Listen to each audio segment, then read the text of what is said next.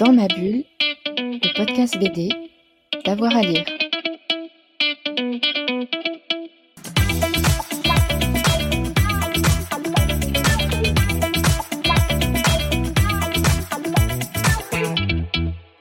Bonjour à tous et à toutes, bienvenue dans ce nouvel épisode de Dans ma bulle, votre podcast 100% BD avec avoir à lire. Aujourd'hui, rencontre avec David Foissard, au micro de Fred Michel.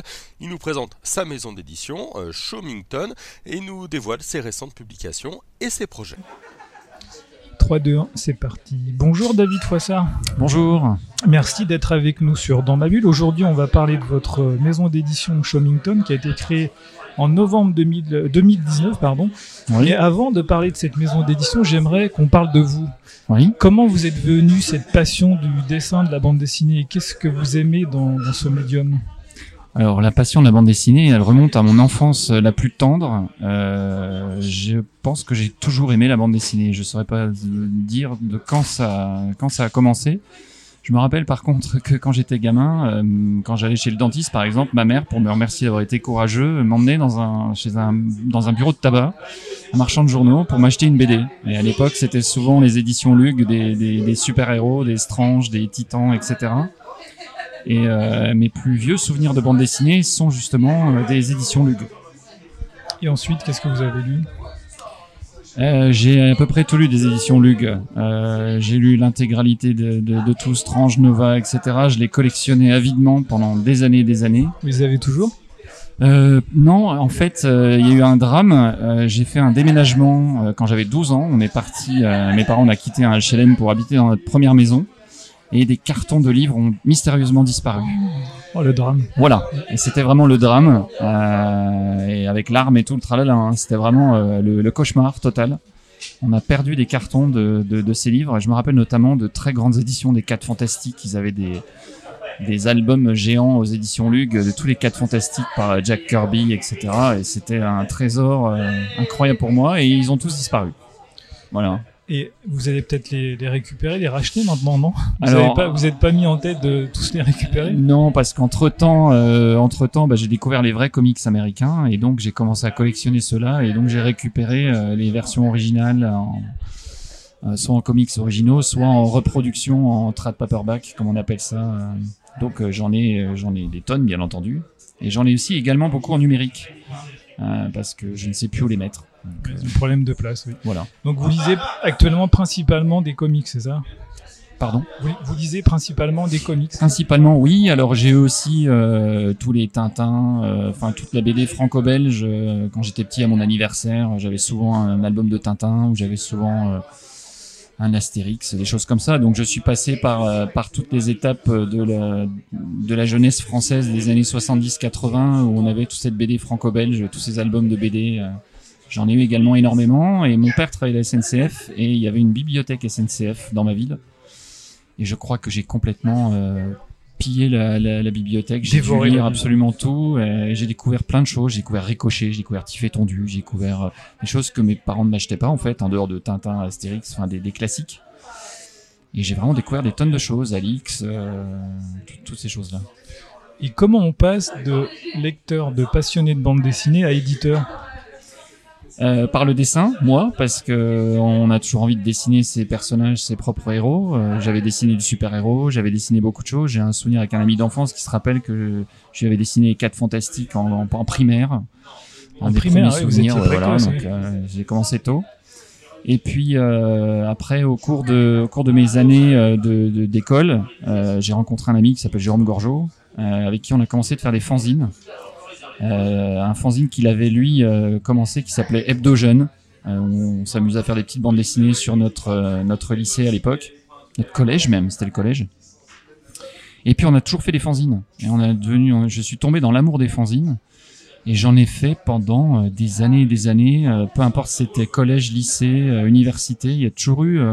Donc indirectement, vous aviez déjà un pied dans l'édition, voilà, sans le savoir. Voilà, il y avait ça, il y avait l'amour de créer le bouquin, de créer la BD ou d'écrire des articles, etc. Et puis aussi l'amour de les vendre, parce que dans un moment, il fallait de l'argent pour imprimer ces fanzines. Alors au début, on utilisait les photocopies du collège ou du lycée, ou des parents au boulot, des choses comme ça. Et puis petit à petit, on est passé à l'offset à l'époque, avec des imprimeurs locaux, et on vendait les fanzines sur le marché.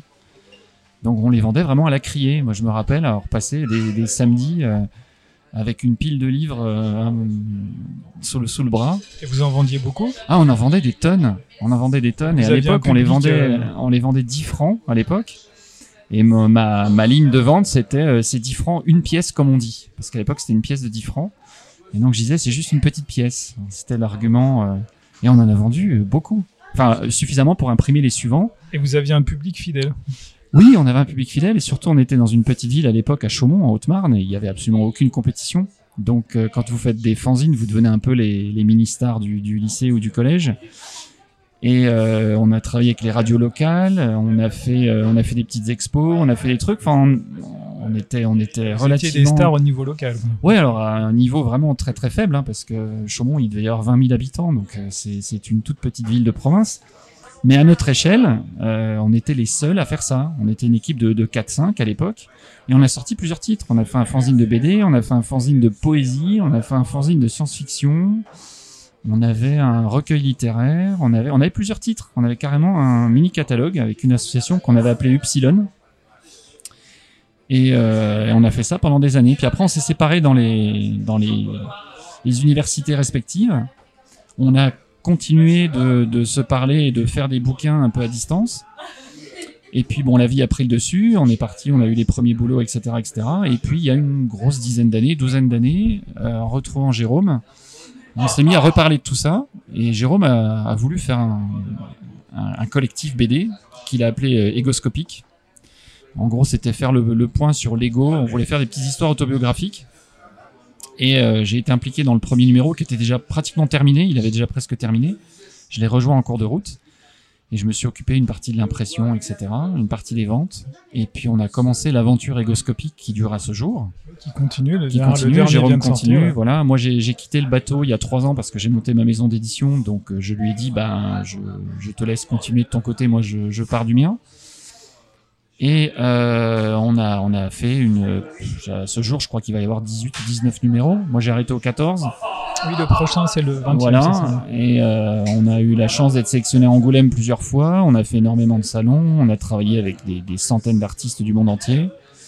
Et c'est cette aventure d'égoscopique qui, moi, m'a mis la puce à l'oreille de faire quelque chose de professionnel.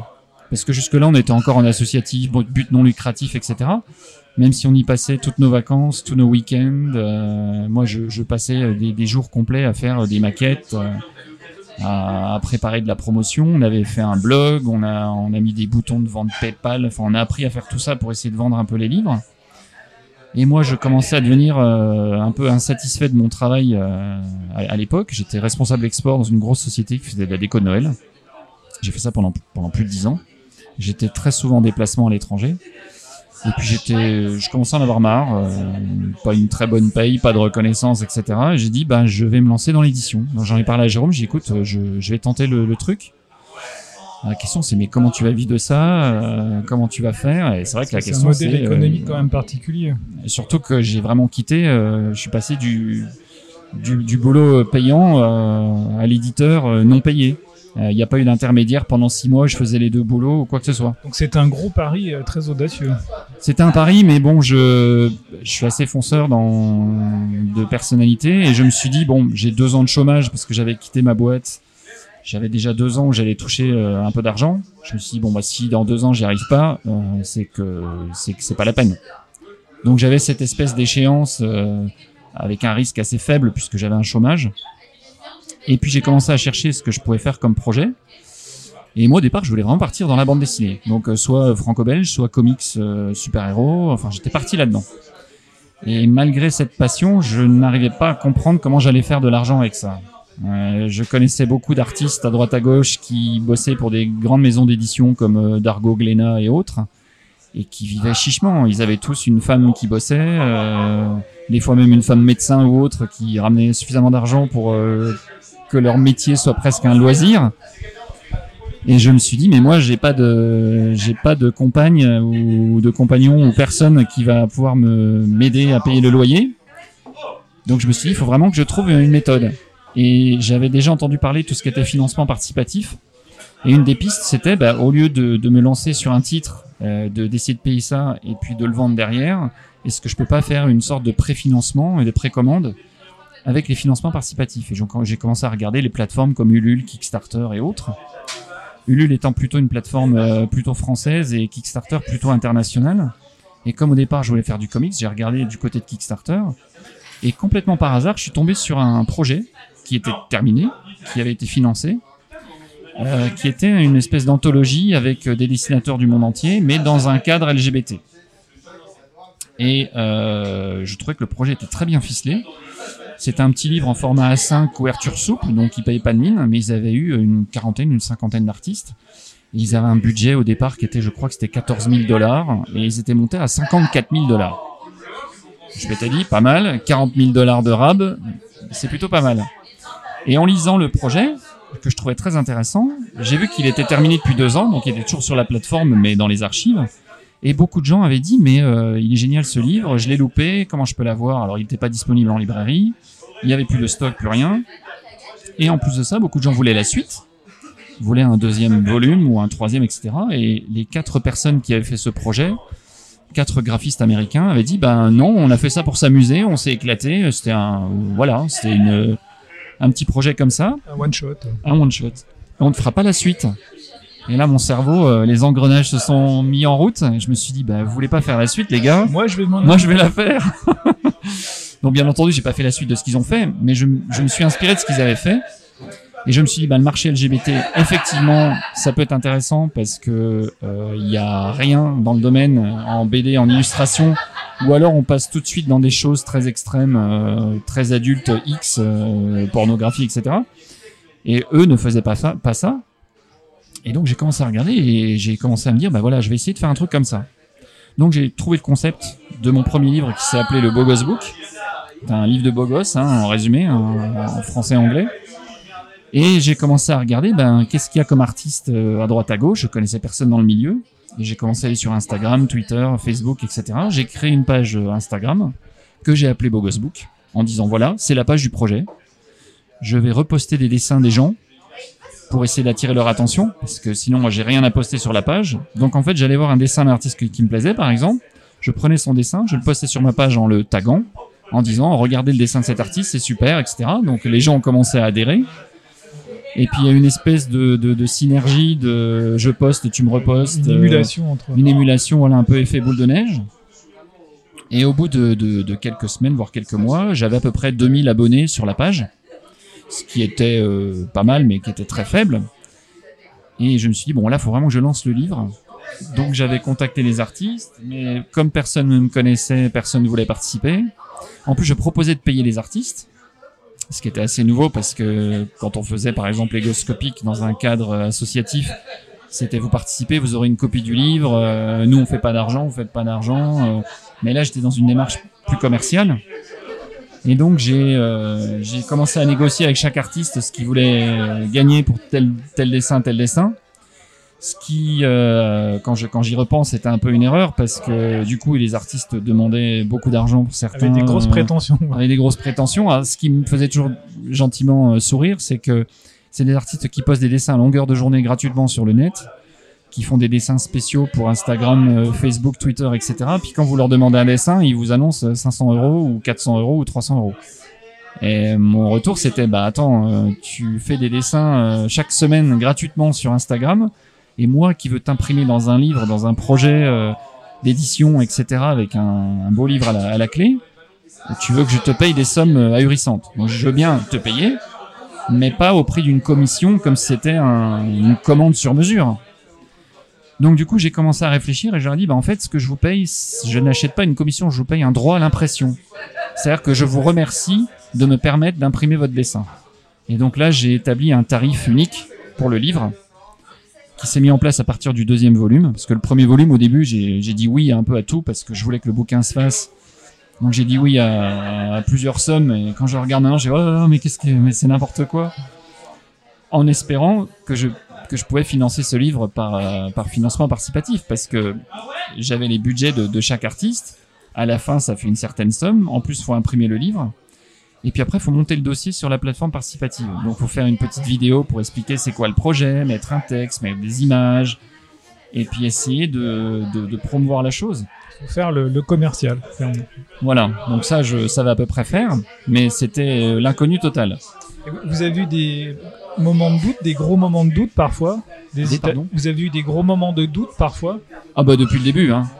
Surtout quand j'ai eu beaucoup de rejets d'artistes. À un moment, j'avais prévu de faire un livre d'une certaine taille, je voulais un livre cartonné. Donc pour un livre cartonné, vous n'allez pas faire 20 pages ou 30 pages, faut qu'il y ait...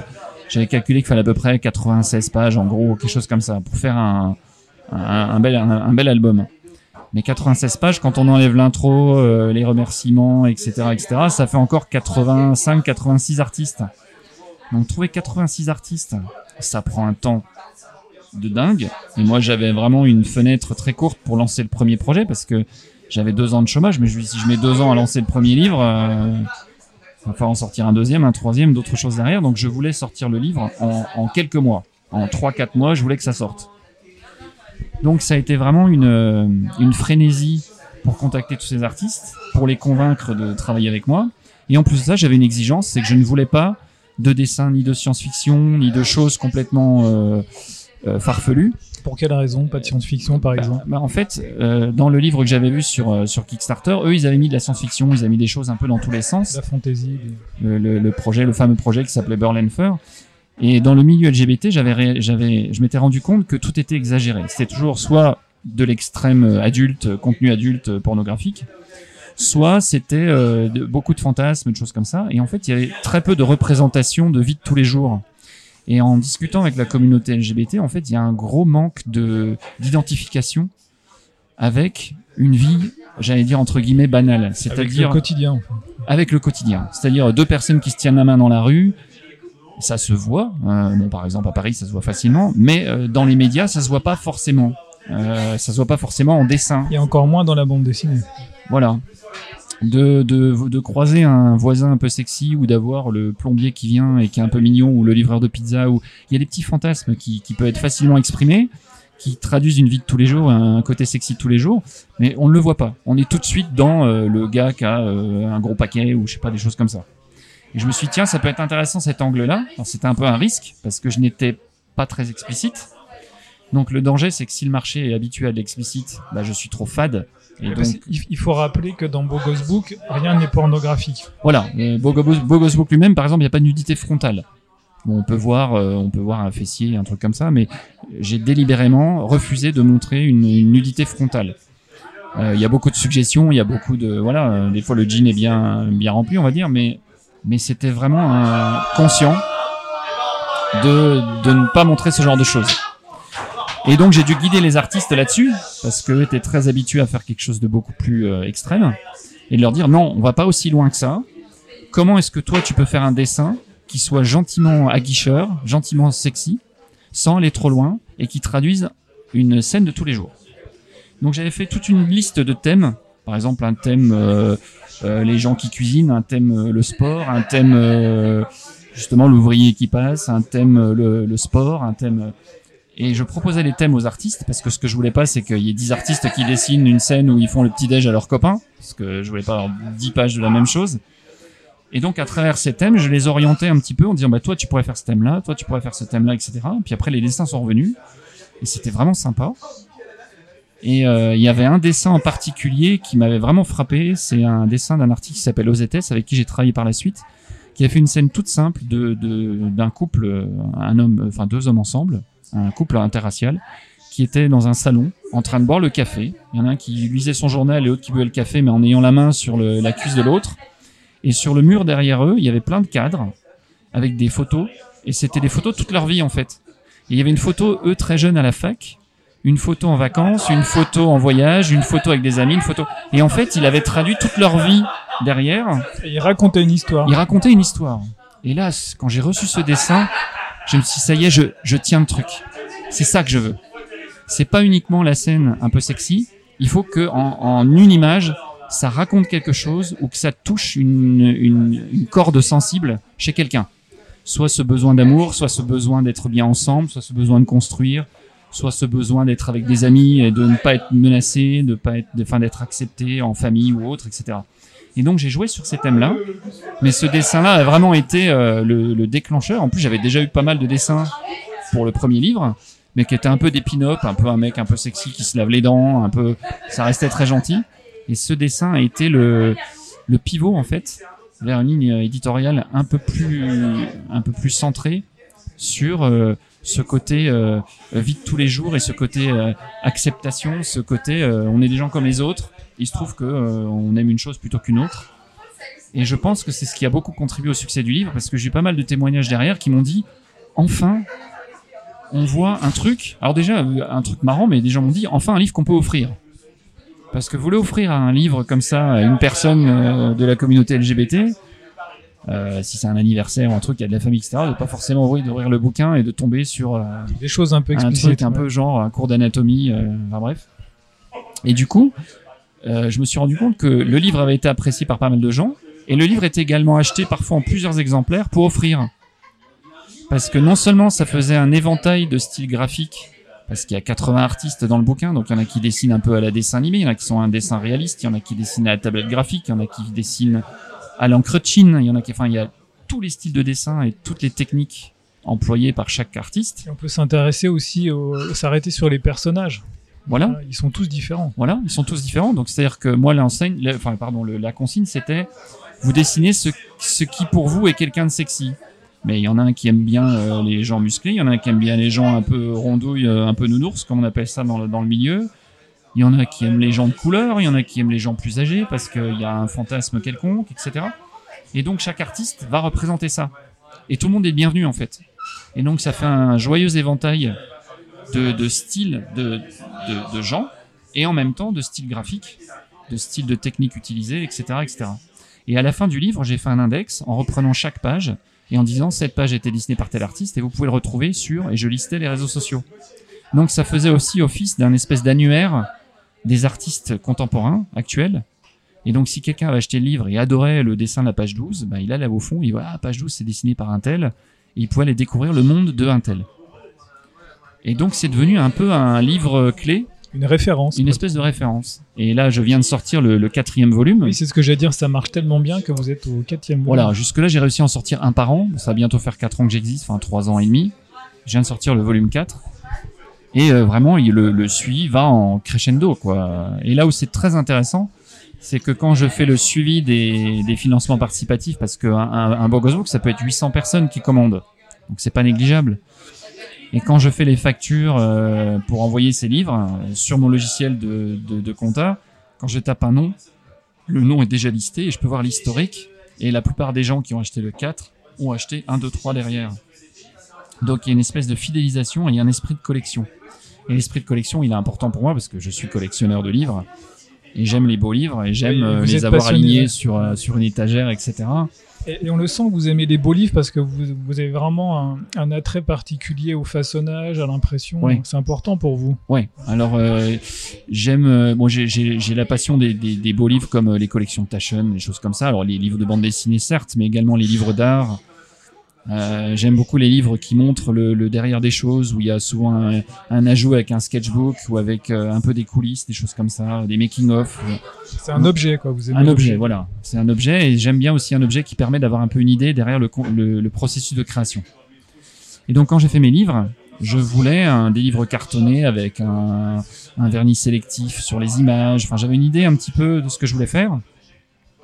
Et quand j'ai lancé le premier livre et que je l'ai reçu en vrai, quand j'ai ouvert le carton, en fait, tout ce que j'avais vu, c'était un PDF, en fait.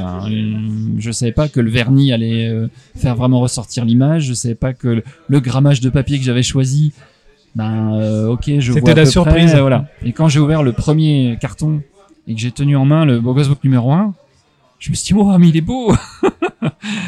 J'ai eu ce sentiment vraiment de fierté. Je me suis dit, c'est moi qui l'ai fait, en gros. Ouais. Et puis surtout, j'étais même surpris. Je m'attendais pas à ce qu'il soit aussi beau. En fait, l'imprimeur avait fait un travail superbe.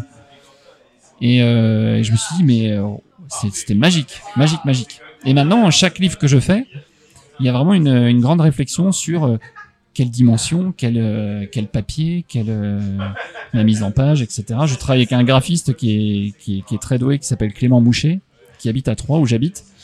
il est très à l'écoute des idées, et lui propose aussi beaucoup de choses, et tous les deux on est arrivé à faire des conceptions, des mises en page très sympas.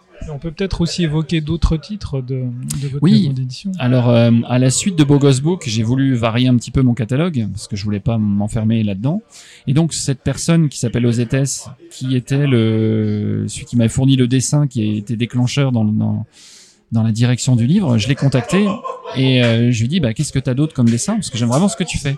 Et là, j'étais surpris parce que lui, par contre, il fait de l'explicite. Bah, vraiment, il y va pas avec le dos de la cuillère. C'est, on y va.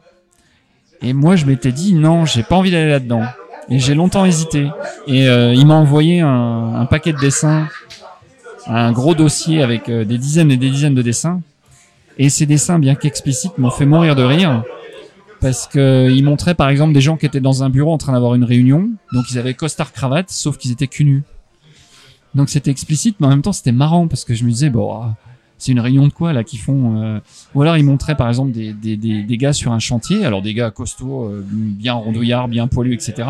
Donc ils avaient le casque avec le gilet jaune, la perceuse, etc. Sauf qu'ils étaient à poil sur les échafaudages en train de percer un mur. Il y a un petit côté anachronique, quoi.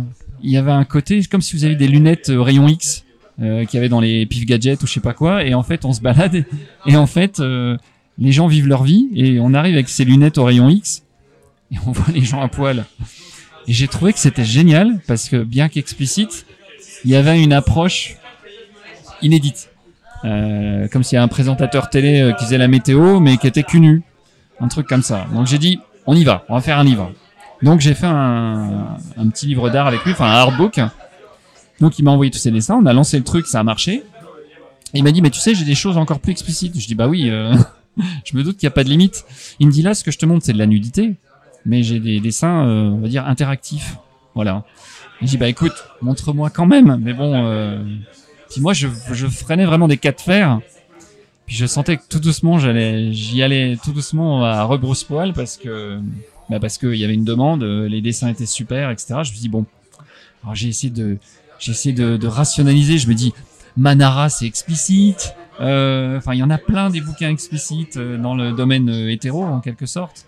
Il y a des bouquins complets, il y a des mangas, il y a des librairies complètes. La librairie à la Musardine à Paris, c'est que ça. C'est la librairie entière est faite de dessins érotiques, voire plus qu'érotiques, des photos, des choses comme ça. Je me dis bon, j'essaie de rationaliser et il m'a montré ses dessins et ses dessins étaient incroyables. Enfin, c'était bien entendu très très explicite, mais c'était des scènes rigolotes, c'était des scènes marrantes, c'était des gens qui se faisaient surprendre dans l'acte. À des endroits complètement enfin étranges et mais ces dessins étaient en format paysage, ça n'allait pas du tout avec le livre qu'on venait de faire et le livre qu'on venait de faire c'était que de la nudité et je voulais pas mélanger nudité et explicite. Donc j'ai dit bah tu sais quoi, on lance le participatif, le financement participatif, on va faire un petit bouquin compagnon format paysage mais couverture souple et l'idée c'est de faire le petit bouquin sous le manteau. Donc il y a le beau livre d'art en cartonné avec de la nudité voilà, mais le petit bouquin en rab c'est hyper explicite, mais on en a un peu honte, donc on en fait un petit bouquin souple, et c'est le bouquin qui rentre dans la poche du blouson, et c'est genre, voilà, genre, t'en veux, c'est un peu le voyeur, l'exhibe. Et donc, on a lancé financement participatif, et bien entendu, tout le monde voulait commander le petit bouquin. Alors qu'on avait mis les deux, et j'avais mis le deuxième bouquin en plus du premier, et les gens m'ont écrit en disant, mais non, mais nous, on veut que le deuxième, on veut pas le premier. La nuit disait, c'est bien, mais nous, on veut l'autre. Je me dis, oh là là, ça y est, je suis tombé dedans, je pourrais plus faire marche arrière. Donc, on a sorti les deux livres qui ont vraiment bien marché. Et à la suite de ça, un des artistes avec qui j'avais travaillé, qui s'appelle Albron, lui, il fait de la sculpture numérique, c'est-à-dire qu'il dessine ses personnages en 3D avec plein de logiciels différents. Et c'est un peu du Pixar, en fait. C'est un mélange entre Tom of Finland et Pixar. C'est-à-dire qu'il a des mecs très, très musclés, super costauds en 3D, et ils ont des visages... très mignon avec des grands yeux attendrissants, des visages de personnages de Pixar. Et le mélange des deux est assez surprenant parce que on a à la fois une virilité qui est limite agressive avec du muscle, avec enfin c'est très costaud et le sourire qui désarme. Avec le sourire, le regard du chapeauté. En gros, avec un personnage un peu à la Buzz l'éclair ou je sais pas quoi, un truc comme ça. Et il est venu me voir, il m'avait fait un ou deux dessins pour Beaux Gosses Book, et il m'a dit, écoute, moi je cartonne sur les réseaux sociaux, j'ai un Patreon, le site de mécénat avec lequel il pouvait vivre. Il faisait des calendriers tous les ans, des cartes postales, des choses, et tout le monde lui réclamait un livre. Il m'a dit, est-ce que ça t'intéresserait de faire ce livre? Mais l'idée, là, on n'était plus dans le catalogue d'images, on était vraiment dans la monographie ou la biographie de l'artiste. Il avait commencé en 2015, et il voulait faire une rétrospective de toute son œuvre jusque 2021. Parce qu'on a sorti le livre en 2022. Je dis, bah écoute, ouais, ça m'intéresse.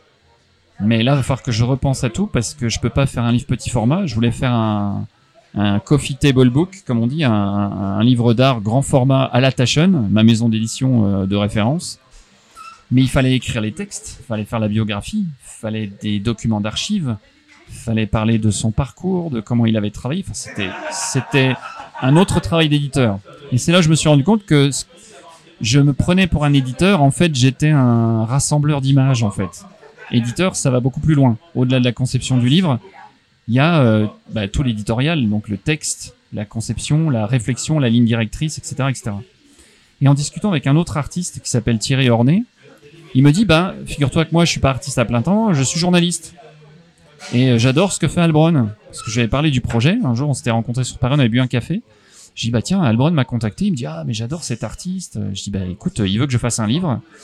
Et j'ai vraiment envie de le faire, mais je t'avoue que, j'ai pas le temps d'écrire les textes et de vraiment bosser dessus autant que je voudrais parce que j'ai des livres à vendre et j'essaye de sortir la tête de l'eau parce que mon chômage arrive à sa fin. Donc, il fallait commercialement ça suive. Et je t'avoue que je sais pas comment m'y prendre. Il m'a dit, mais attends, mais moi, j'adorerais te faire tes textes. Il dit, moi, je suis journaliste, j'ai bossé à Canal, j'ai bossé à M6, j'ai bossé à N1, etc. Enfin, il a un CV grand comme le bras. Et il m'a dit, moi, c'est tout à fait le genre de truc que j'adorerais faire. J'ai dit, bah, écoute, bienvenue. Bienvenue dans l'aventure. Je dis, je fais un financement participatif. On va construire ta part dans le financement participatif pour que tout le monde s'y retrouve. Et on a commencé de bosser. Et il a fait un travail incroyable parce qu'il a fait des interviews avec Albron par téléphone, etc. Après, on est allé le voir. On a fait des photos avec un autre ami photographe qui nous a rejoint. Donc, on était 4 sur le projet. On a bossé 8 ou 9 mois sur le projet, quoi. C'est un travail à long terme. Un travail en plus de nos boulots respectifs, parce que lui est journaliste, moi j'ai d'autres livres à faire, etc. Le photographe a d'autres trucs à faire, etc. Et ça a été long, quoi, long et difficile, parce qu'il y a eu En plus, on est avec un artiste qui est extrêmement exigeant, qui est d'un perfectionnisme assez extrême, parce que ça se voit dans son dessin, dans son exigence. Ces dessins en 3D sont d'un réalisme, on dirait que c'est des photos. Enfin, c'est le moindre reflet, la moindre fibre textile sur un pull, le moindre tout est calculé littéralement avec des logiciels, des choses comme ça, et c'est bluffant de réalisme. Donc cette exigence qu'il a dans ses dessins, il l'a aussi dans son livre qui est son œuvre, et donc on a eu pas mal d'allers-retours avec mon graphiste, etc., sur les mises en page, sur ça va pas, ça va, quel typo utiliser, quel typo pas utiliser. Tout a été vraiment... l'artiste avait vraiment des exigences de A à Z, et ça a été aussi une grosse expérience pour moi de travailler avec quelqu'un comme ça, parce que quand vous travaillez avec une grosse pointure, l'éditeur, il est censé aider à accoucher le bébé, mais le bébé, il est partagé, parce que c'est quand même son œuvre. Et donc on a sorti le livre, on a fait un financement participatif qui a explosé. Je crois qu'on avait plus de 1000 contributeurs dans le monde entier. Enfin, le livre, c'est un monstre. Il fait plus de 2 kilos. Il y avait plein de récompenses, plein de choses. J'ai mis plus de 2 mois ou 2 mois et demi à envoyer tous les livres, à faire toute la paperasse, à fabriquer tous les marque-pages, les cartes postales, les autocollants, tout ce qui allait avec, à faire toute la com, etc. Est-ce qu'on peut rappeler que vous êtes aussi beaucoup lu à l'étranger, en particulier aux États-Unis? Voilà. Alors en fait, en travaillant avec les plateformes participatives, on se rend compte que n'importe qui peut se connecter et participer. Et moi, mes dossiers sur les financements participatifs, je les fais en bilingue. Je les fais en français et anglais, et tous mes livres sont bilingues. Et en fait, il y a plus de 70% ou 80% de mes livres qui partent à l'étranger. Et parmi ces 80%, on peut encore refaire un 70% qui vont aux États-Unis. Donc les États-Unis, c'est mon premier marché, en fait. Et ma frustration aujourd'hui, c'est d'essayer de me faire distribuer aux États-Unis, parce que je n'ai pas encore les volumes de production de stock, etc., pour envoyer des palettes complètes aux États-Unis. Et les distributeurs aux États-Unis ont des exigences. Enfin, tout est démesuré. Le nombre de magasins, le nombre de livres à distribuer, Et commercialement, c'est difficile d'essayer de s'y retrouver. Déjà, les tarifs de logistique pour envoyer n'importe quoi aux États-Unis. Dernièrement, la logistique, depuis Covid, etc., ça a explosé. Ça a explosé à des niveaux stratosphériques. Et donc, moi, je bénéficie beaucoup de tarifs avec La Poste, qui sont les tarifs livrets brochures, qui avaient été créés pour aider à la promotion de la langue française. Et sans ce tarif, je ne pourrais sans doute pas exister aujourd'hui. Parce qu'envoyer un livre aux États-Unis hors tarif livret brochure, vous envoyez un livre de 2 kilos, vous en avez pour 30-40 euros. Pour un livre de 50 euros, c'est pas facile. Quand vous le voyez en livret brochure et que ça tourne autour de 7-8 euros, enfin, j'ai pas le chiffre en tête, mais un Beaux Gosses Book, par exemple, c'est autour de 5 euros pour l'envoyer aux États-Unis. Si je l'envoyais avec un moyen hors livret brochure, on serait dans les 20-25 euros, ce qui est le prix du livre. C'est donc pas rentable. C'est absolument impossible. Et ma hantise, c'est qu'un jour, La Poste arrête ce tarif de livret brochure. Parce que là, je mets la clé sous la porte. Ou alors, il faut que je repense complètement autre chose. Et beaucoup d'éditeurs avec qui j'ai parlé m'ont dit la même chose, ont la même inquiétude de se dire sans ce tarif livret brochure, on est mort. D'ailleurs, ils veulent essayer de pousser pour un livret brochure en France, puisqu'il n'y a qu'en France qui n'est pas disponible. Alors qu'on peut particulièrement, on peut faire la promotion de la langue française en France. C'est un peu ubuesque, oui. Ouais. Donc, vous envoyez un livre en France, un livre de 500 grammes, 600 grammes en France, en lettres vertes, vous en avez pour 7-8 euros. Et vous l'envoyez en Europe, vous en avez pour 3 euros. Donc voilà, vous pouvez envoyer un livre en Belgique moins cher que à votre voisin. Il faudrait se créer des adresses alternatives, en fait. Voilà. Et vous êtes aussi très présent sur les salons, vous êtes même allé jusqu'au Comic-Con à New York. Oui, alors j'ai toujours participé à des salons avec Jérôme à l'époque, quand on faisait nos bandes dessinées, etc. Et moi, j'adore les salons parce que contact avec le public, ça permet d'avoir un peu de feedback. Et puis moi j'aime beaucoup, je suis un peu commercial, mais j'aime beaucoup discuter avec les gens, j'aime beaucoup argumenter, j'aime beaucoup montrer ce que je fais. La frustration quand on est éditeur et qu'on est tout seul, entre guillemets, c'est que vous êtes devant votre ordinateur, vous recevez des mails de commandes, des choses comme ça, mais à part si quelqu'un poste une image sur Instagram en disant j'ai reçu mon livre, il est magnifique, vous avez quasiment pas de retour. Même avec les libraires, le libraire va vous dire si le titre marche ou marche pas. Mais il va pas forcément s'étendre. Et... Alors que dans un salon, les gens peuvent arriver et dire « Ah, mais il y a déjà le numéro 2, j'avais acheté le numéro 1, j'avais adoré. Ah, bah j'aime bien cet artiste-là, est-ce que vous allez faire ça ? Est-ce que vous allez faire ça ? Ah, bah moi j'aurais pas fait ça, j'aurais plutôt fait ça. Etc., etc. » Puis des fois, il y a des artistes qui viennent et qui disent « Bah j'aimerais bien bosser avec vous, ils donnent une carte, etc. » Donc il y a c'est les doigts sur la pulsation cardiaque, quoi, en fait. C'est ça, les salons. Et la Comic-Con à New York, j'y suis allé parce que bon, c'est des comics, donc je suis fan. Et je voulais voir un petit peu comment ça se passait, parce que je m'étais dit, 70% de mon marché est aux États-Unis. Pourquoi pas une Comic-Con ? Parce que en plus, Comic-Con, c'est beaucoup des jeunes, et les jeunes sont très ouverts à cette culture LGBT émergente actuellement, qui est de plus en plus acceptée, qui est de plus en plus dans les médias, dans les mœurs, etc. Et ils ont besoin de représentation eux aussi. Et je me suis dit, mes livres peuvent s'adresser à eux. Un petit jeune qui découvre ça, qui se dit, ah génial. Voilà. Donc j'ai été faire un peu du repérage. Et comment ça s'est passé alors ? Je savais plus où donner de la tête parce que c'est limite une overdose la Comic-Con. Quand vous êtes fan de BD, vous arrivez à la Comic-Con. Alors je mets un bémol cependant parce que il n'y avait pas autant de BD que ça ou de comics que ça. En fait, beaucoup de cosplay. En fait, c'est remplacé beaucoup par de l'animé, par des jeux vidéo, par tout ce qui est merchandising autour de la bande dessinée.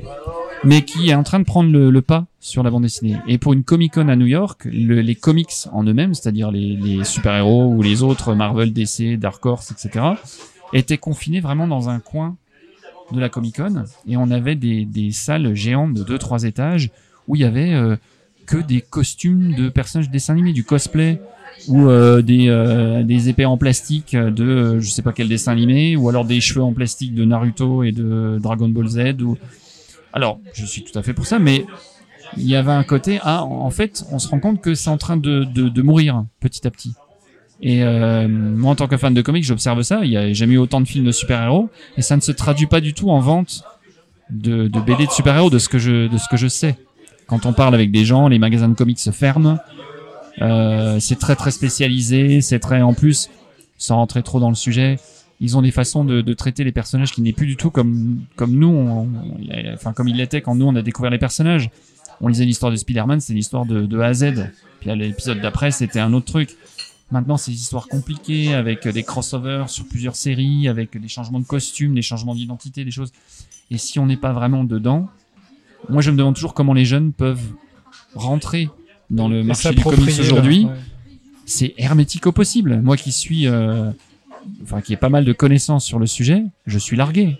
Si je ne lis pas ce qui s'est passé les 6 derniers mois, je suis perdu. Et je suis fan. Et j'en ai lu pendant 30 ans, plus. Donc, c'est une parenthèse, mais... Non, mais c'est important, c'est vrai, c'est important de le dire. Moi, j'aimerais revenir sur le nom de votre maison d'édition, Chaumington. Alors, c'est un mélange de Chaumont et Washington, c'est ça? En gros, c'est ça, ouais. En fait, quand on était classe, en... Ouais. En fait, je viens d'une ville de Haute-Marne qui s'appelle Chaumont. Et avec mes amis, dont Jérôme, d'ailleurs, puisque c'est un ami d'enfance. Quand on était enfant, on s'y ennuyait pas mal, parce que c'est une ville très, très, très, très calme. Hein. On avait même surnommé la ville Formol dans un moment... Quand on était ado, on retourne dans la ville Formol. Et quand on était gamin et qu'on jouait aux agents secrets ou je sais pas quoi, nos jeux de gamin, on s'imaginait qu'on était dans une ville américaine. Alors, avec les bruits de bagnoles, de police, on se planquait partout dans les caves. Enfin, et on avait créé ce nom imaginaire qui était Chaumington, qui était une sonorité américaine pour Chaumont. Et c'est vrai que Washington, c'est la première ville qui vient en tête. Je sais pas si c'était basé sur Washington, mais en gros, c'est la contraction de Chaumont et de Washington. Ça a fait Chaumington. Et quand j'ai monté ma maison d'édition, parce que ça me tenait à cœur, je voulais quelque chose qui ait un lien avec mes racines, mes origines, etc., etc. Et j'ai cherché, mais pendant littéralement des mois, comment j'allais appeler ma maison d'édition. Je ne trouvais rien du tout. Je voulais l'appeler du nom de mon quartier où j'ai grandi, qui s'appelait le quartier de la Rochotte. Je vais pas l'appeler les éditions de la Rochotte, c'est nul. À Chaumont, il y a un viaduc qui est emblématique de la ville, qui est utilisé comme logo dans la ville, etc. Je vais pas l'appeler les éditions du viaduc. C'est un peu nul. Et un jour, par hasard, complètement, ce mot m'est revenu, Chaumington. Je me suis dit, mais c'est génial. En plus, je voulais faire une bilingue. Donc, il y avait ce côté Chaumont-Washington, français-anglais. Je me suis dit, voilà, c'est ça. Donc, je suis parti là-dessus. Mais ça vient vraiment de très loin. On avait 10 ans, quoi. En fait, il était juste à côté de moi. Il était pas très loin. Ouais, mais je sais même pas comment je m'en suis rappelé. Parce que, c'était dans les abysses de ma mémoire. Déjà que j'ai une mémoire de poisson rouge, mais là, on retourne à l'époque du Crétacé. L'ère mésozoïque. Je sais pas où, mais. Alors, on va bientôt arriver au terme de cette émission. Est-ce que vous pourriez nous présenter vos prochaines sorties? Vous travaillez sur quoi? Alors, là, on a sorti notre première bande dessinée en début d'année qui s'appelle Santa Frances, avec un artiste qui s'appelle Jean-Frédéric Connet, qui est un peu un manga très, très explicite, qui raconte l'histoire de quatre mecs qui sont dans une grande ville, un peu à la San Francisco. C'est un peu un Sex and the City, mais pour mecs, sauf que c'est explicite, parce qu'on est parti dans l'explicite, maintenant ça marche, donc on y va joyeusement. Et lui, il a fait un carton sur les réseaux sociaux avec ça. Il voulait faire un livre. Donc, on a discuté, on a fait ce livre. Et il se trouve que cette saga sera en 6 parties. Il a déjà dessiné 5 des 6 parties, parce que ça fait plusieurs années qu'il bosse dessus. Là, on vient de sortir le volume 1, qui fait 184 pages quand même. Mais lui avait déjà plusieurs autres épisodes de fait. Et on a tellement fait un carton avec ça que là, on va sortir le numéro 2 cette année. Donc, on va sans doute lancer le financement participatif, parce qu'on travaille toujours comme ça, vers septembre, et tout le monde attend ça avec une impatience. On a déjà des gens qui nous réclament le numéro 2. On a quasiment épuisé notre stock, alors que ça fait 1 mois et demi que le livre est sorti. On a étiré à 1500 exemplaires quand même, donc c'est pas mal pour un titre très niche, on va dire. Donc je dirais que la sortie phare de 2023, ce sera le volume 2 de Santa Frances. En plus, je suis en discussion avec un ami à moi qui fait du comics justement, qui s'appelle Olivier Coipel, qui a beaucoup bossé pour Marvel, DC, etc., et qui adore la série. Et on est en train de voir pour faire une couverture alternative, une série limitée avec un dessin d'Olivier Coipel, ce qui serait pour moi un rêve de geek, parce que je suis hyper fan de ce mec et je veux faire un livre d'art avec lui depuis 2 ans, 3 ans. J'y arriverai, je vais arriver à le convaincre, j'y vais petit à petit, à l'usure. Donc ça, c'est le premier bouquin qu'on sort. Je viens de sortir Beaux Gosses Book 4, donc cette année, et je vais sortir sans doute 2 autres artbooks. Un qui s'appelle, dans la même collection que le livre de Ozetès dont je parlais tout à l'heure, avec un artiste espagnol qui s'appelle Polero. Donc ça va être l'art de Polero, mais le même principe, le bouquin cartonné et le petit compagnon coquin souple. Ça devient une petite collection. Et on m'a demandé de faire un Beaux Gosses Book explicite. Donc je suis en train de travailler dessus, mais je ne l'appellerai pas Beaux Gosses Book parce que je ne veux pas. C'est-à-dire qui ont les lecteurs. Des lecteurs. Ah. Les lecteurs. On adore Beaux Gosses Book, on adorerait voir 80 artistes différents, mais faire un truc un peu plus. Oh, j'ai vu, c'est pas possible, je vais pas m'en sortir. Donc, ce que le peuple veut, le peuple aura. Vous répondez à toutes les questions. Je réponds, voilà. Donc, je suis en train de travailler dessus. Donc, il s'appellera pas Beaux Gosses Book, mais j'ai déjà une vingtaine de dessins. Et je dois dire que ça décape pas mal. Et surtout, moi, ce que je voudrais cette année, parce que je rentre dans la 4e année de ma maison d'édition, je veux diversifier. C'est-à-dire que là, je suis très LGBT, ça a été un marché niche et ça a beaucoup marché pour moi. Mais le problème du LGBT, c'est que ça me ferme un peu les portes des salons BD plus familiaux, plus généraux. Et il y en a beaucoup en France.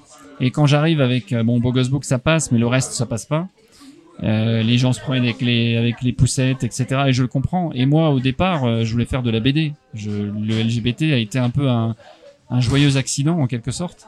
Une porte d'entrée. Donc, ça m'a permis de payer le loyer et puis de payer des artistes et de commencer à construire vraiment une maison d'édition, une collection. Parce que maintenant, vous vivez uniquement de ça. Ah, je vis de ça maintenant. Enfin, oui, maintenant, je dois vraiment me concentrer sur des projets qui fonctionnent. Parce que maintenant, je suis mon propre patron et je ne dépends de personne. Donc ça, je suis assez content de ça. Parce qu'on dit toujours que la plupart des boîtes, 80% disparaissent au bout de 2 ans. Moi, mes 2 premières années, c'était Covid. Parce que j'ai commencé en novembre 2019, mars 2020, c'était Covid confinement. J'ai passé 1 an enfermé chez moi à essayer de faire des projets, à devenir complètement cinglé. Enfin bref, à voir personne, à discuter avec personne, et vraiment il y a un moment je me suis dit mais qu'est-ce que je fais quoi. Et donc je veux m'ouvrir à d'autres choses, donc j'ai commencé à discuter avec d'autres artistes qui n'ont rien à voir avec le domaine LGBT, et je compte ajouter une branche à ma maison d'édition qui sera une branche BD, jeunesse, comics, ce que je voulais faire au départ. Et en fait maintenant que j'ai un peu le LGBT qui est un peu qui ramène un peu le pain sur la table, on va dire.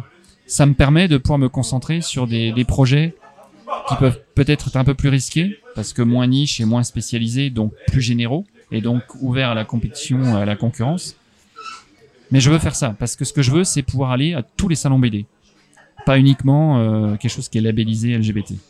Et puis j'ai cet amour de la BD de toute façon, donc le LGBT j'aime bien, mais au départ, j'ai cet amour de la BD. Et donc je veux continuer, tout en gardant cette exigence de qualité de livre, de beauté de collection, de qualité de papier, etc., de présentation, etc. Et donc ça, la déclinaison dans d'autres genres, c'est pour 2023 ou 2024 ? C'est pour 2023. Ah, je commence cette année. Vous avez un gros chantier cette année. J'ai des projets en cours. Il y avait des projets sur lesquels j'avais travaillé à l'époque d'Egoscopique, etc., qui n'avaient pas vu jour. Donc j'ai refait un petit peu les vieux cartons et je me suis dit ça peut le faire, ça peut le faire, etc. Notamment des projets qui auraient également une capacité à se développer en marketing, en merchandising.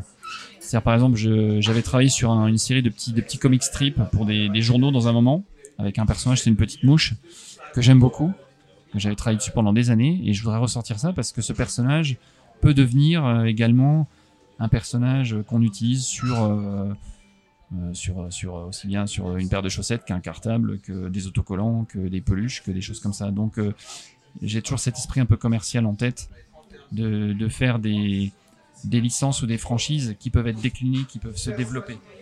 Parce que la BD c'est bien, mais il faut aussi qu'il y ait d'autres choses derrière. Je crois beaucoup à ça, notamment après au développement en dessin animé, au développement en film, au développement...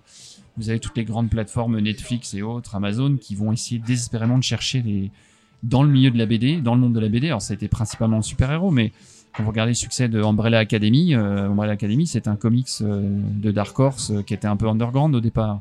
The Boys, c'était quelque chose de très, très underground à l'époque. Ça a fait des cartons. Donc je pense que quoi que je développe, je voudrais garder ça en tête, de me dire fais ce projet BD, mais essaie de voir si ça peut aller plus loin, parce que s'il y a un débouché là-dessus, c'est un peu un jackpot aussi. Voilà, donc me diversifier là-dedans. Bon, on reparlera de tout ça bientôt alors. Merci beaucoup David. Merci, à bientôt. Merci. Voilà, n'hésitez pas à aller découvrir cette nouvelle maison d'édition. Il y a plein de belles choses donc à voir et à lire. Nous, on se retrouve très vite avec Dans ma bulle, vous le savez, ces 2 à 3 épisodes pour parler de bande dessinée dans notre podcast chaque semaine. Très vite donc. Et puis n'hésitez pas à vous abonner, comme ça vous ne raterez aucune nouvelle émission. Bonne journée à tout le monde. Dans ma bulle, le podcast BD, d'avoir à lire.